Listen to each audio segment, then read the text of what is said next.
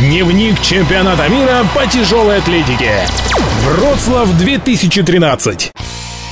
Друзья, я приветствую всех любителей тяжелой атлетики. Это Радио Богатырь. На Радио Богатырь продолжаются дневники чемпионата мира по тяжелой атлетике, которые проходят в городе Вроцлав, Польша. Чемпионат мира выходит на финишную прямую, и сегодня состоится последний день соревнований. А вчера атлеты сборной России вновь сделали золотой дубль. Александр Иванов и Татьяна Каширина отправили в копилку нашей команды две медали высшей пробы. Таким образом, наша сборная уже превзошла свой результат на прошедшем мундиале. Тогда, напомним, россияне выиграли 4 4 золотые медали, а сейчас их уже 5, и мы еще явно можем поспорить с китайцами за право первенства в общекомандном зачете. Но это дела грядущие, как говорится. А пока же поговорим о событиях во Вроцлаве, случившихся вчера.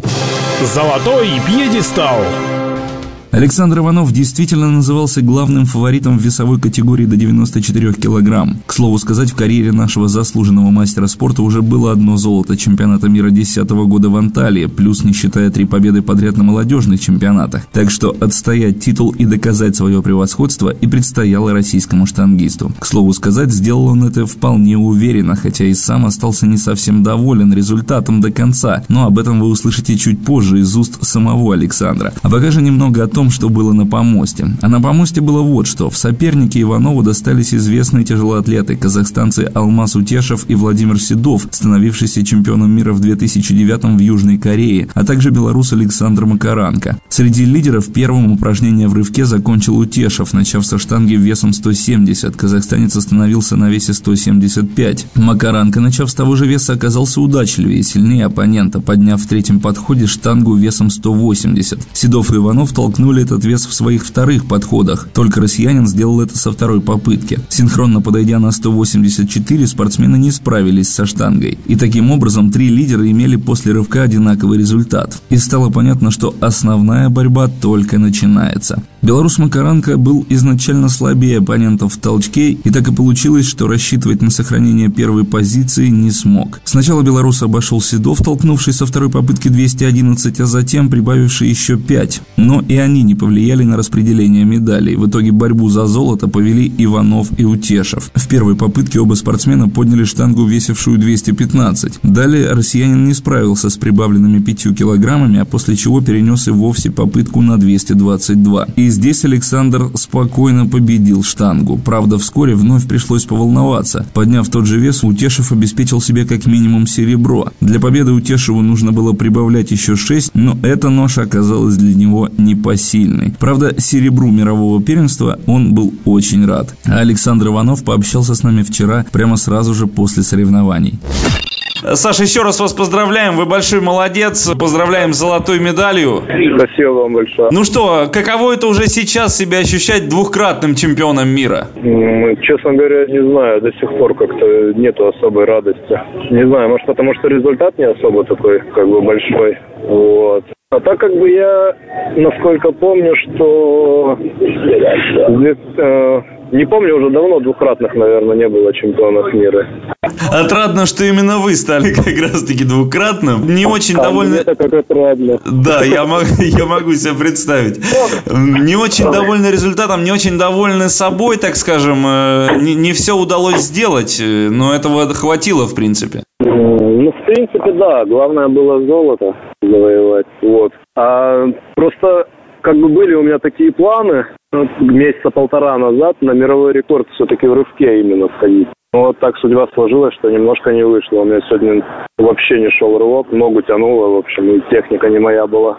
Да, сейчас как физически, физическое состояние эмоциональное, как себя чувствуете? Ну, сейчас более-менее еще нормально, как бы. Чуть-чуть все побаливает и все. Я думаю, завтра будет самый такой день. Ну вот по вашему выступлению было видно, что вы настолько спокойны были и в себе сконцентрированы, что вы были уверены в своей победе. Или это всего лишь так э, умело прячьте эмоции? Честно говоря, мне кажется, быть уверенным в своей победе вообще невозможно. То есть может случиться все, что угодно. И выиграл я именно последним подходом. То есть я не был в себе уверен э, точно, как бы, ну, на сто процентов. Я просто э, думал, что такой шанс я не могу упустить. Я бы себе этого не простил никогда. Вот что я думал. А как бы уверенности у меня тут как стопроцентной не было, разумеется. Что сейчас вы будете делать в оставшиеся дни? Понятно, что вы предоставлены сами себе. Будет возможность, я не знаю, погулять, может быть, посмотреть на Вроцлав, красивый город. А у нас уже была возможность погулять. Мы уже гуляли, все посмотрели, то есть в комнате засиживаться тоже не дело. От этого ничего хорошего не дождешься. Мы уже посмотрели все. Сейчас я не знаю, сейчас у меня как бы результат я небольшой показал, но у меня настолько сейчас нет сил, что я не хочу просто ничего сейчас. Я хочу просто прийти домой сейчас, прилечь и все, и полежать немного. Что вам э, сказали тренеры? Ну, понятно, что как-то, наверное, особенно настраивали, хотя настраивать, как нам сказал Александр Иванович Винков, никого сверхспециально не нужно, каждый понимает свою задачу. Но что вам сказали перед выступлением, что во время выступления говорили, что после сказали самое главное? Перед выступлением не говорили ничего совершенно.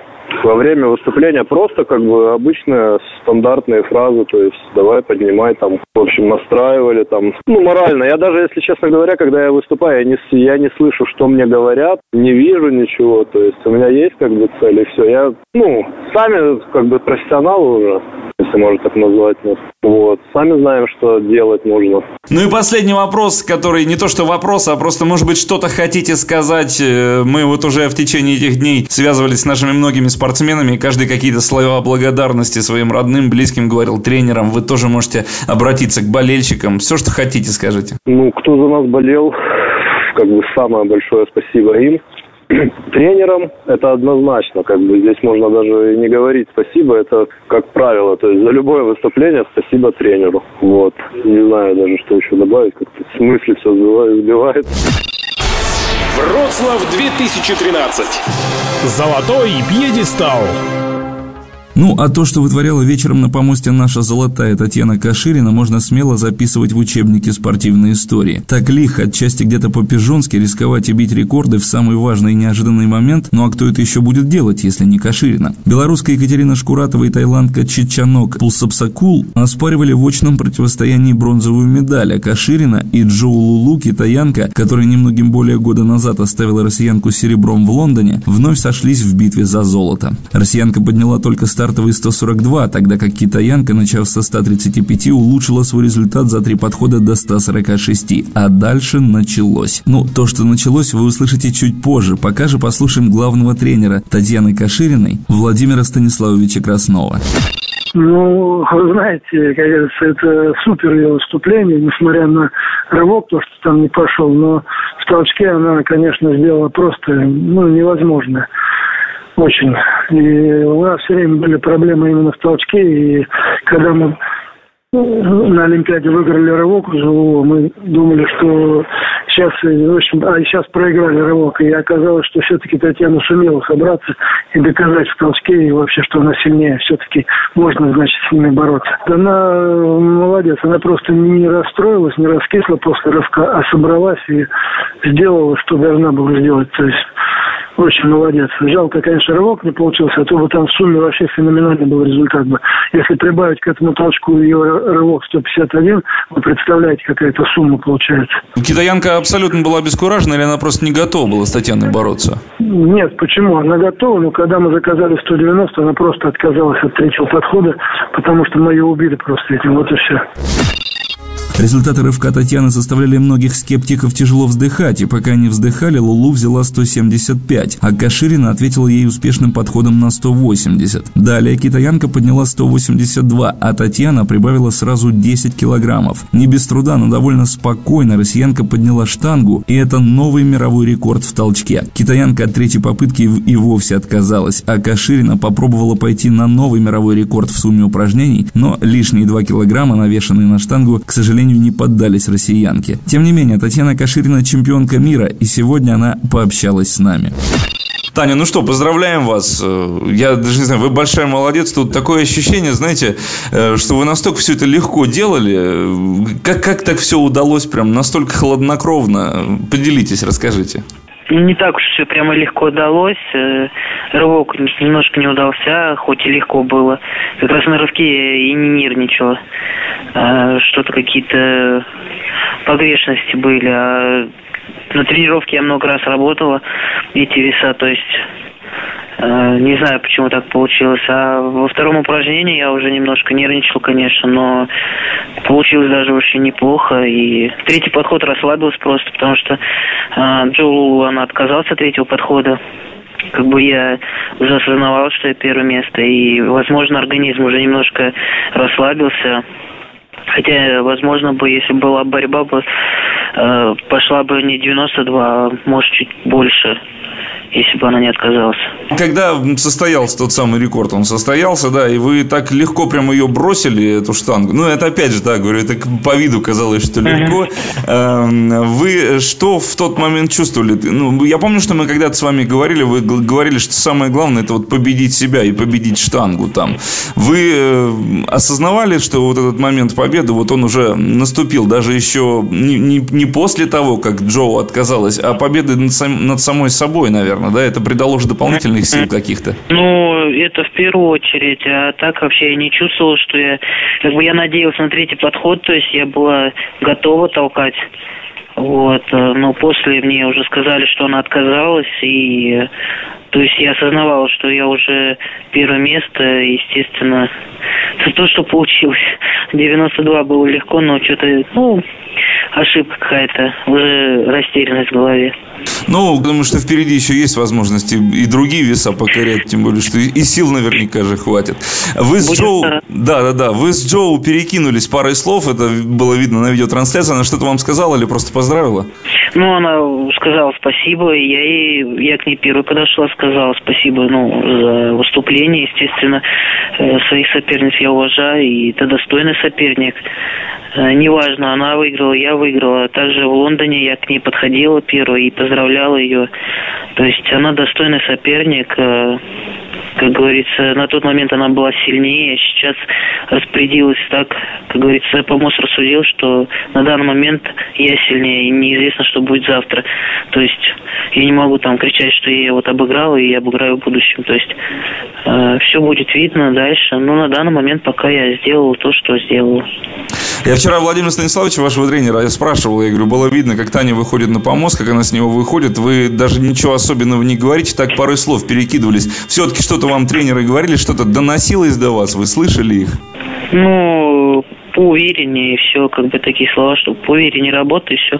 Все было, обстановка была очень спокойная и как бы внушала надежду и как бы то, что я нормально как бы подниму, никаких нервов, то есть э, какой-то растерянности не было, суеты. Все было спокойно, то есть мне можно, наверное, было и не говорить какие-то определенные слова. То есть, ну, как бы обстановка была очень хорошая, и как бы спасибо огромное тренерскому штабу, Александру Вадимовичу, своему личному тренеру. Вот. Таня, Все, осталось... кто участвовал в этом выступлении. Да. Осталось тут немножко времени. Вы э, как-то его планируете провести? Может быть, погулять по Вроцлаву или нет? Может быть, уже вам это удалось сделать? Как вообще? Ну вот сейчас буквально после вашего разговора пойду, схожу в старый город, тут неподалеку Вроцлаве, и э, прогуляюсь немножко, посмотрю. Все-таки это первый раз э, на моей памяти, когда я выступаю в субботу, а не в последний день. Это, честно говоря, удивило меня и есть еще возможность э, сегодня день погулять, и вечером я уже пойду смотреть э, мужчин выступление. Да, хорошо, Тань. Ну и последнее, мы всем это говорим, просто каждый может посредством радио Богатырь, я не знаю, передать привет, может быть, посвятить кому-то свою медаль, может быть, что-то просто сказать болельщикам, можете это сделать, обратиться к ним. Ну, тренерскому, тренеру своему личному, в первую очередь. Всем моим близким, кто переживал за меня. И ну, вообще, кто участвовал, это не только моя медаль, это кто за меня болел, переживал. Всем моим болельщикам, кто верил в меня. Вот. Ну, в первую очередь, конечно, личному тренеру. Спасибо. Ну, мы еще раз и вас поздравляем, Владимира Станиславовича. Было видно, как он за вас переживает. Вообще за вас переживали все, его большой молодец, и спасибо Золотой вам за тренер. Да. Золотой тренер. Золотой тренер золотой нашей чемпионки. Спасибо, Без Танюша. него, как говорится, я никто. Спасибо вам еще раз большое. Всего доброго. Спасибо, до свидания. Вроцлав 2013. Ну что ж, вот такой золотой получилась суббота на чемпионате мира по тяжелой атлетике во Вроцлаве. Наши атлеты вновь продолжают радовать всех поклонников тяжелой атлетики. Сегодня день последний, сегодня нам вновь есть за кого болеть, и мы продолжим это делать. Финальный выпуск дневника чемпионата мира по тяжелой атлетике слушайте завтра на Радио Богатырь. Радио Богатырь для тех, кто любит тяжелую атлетику. Дневник чемпионата мира по тяжелой атлетике. Вроцлав 2013.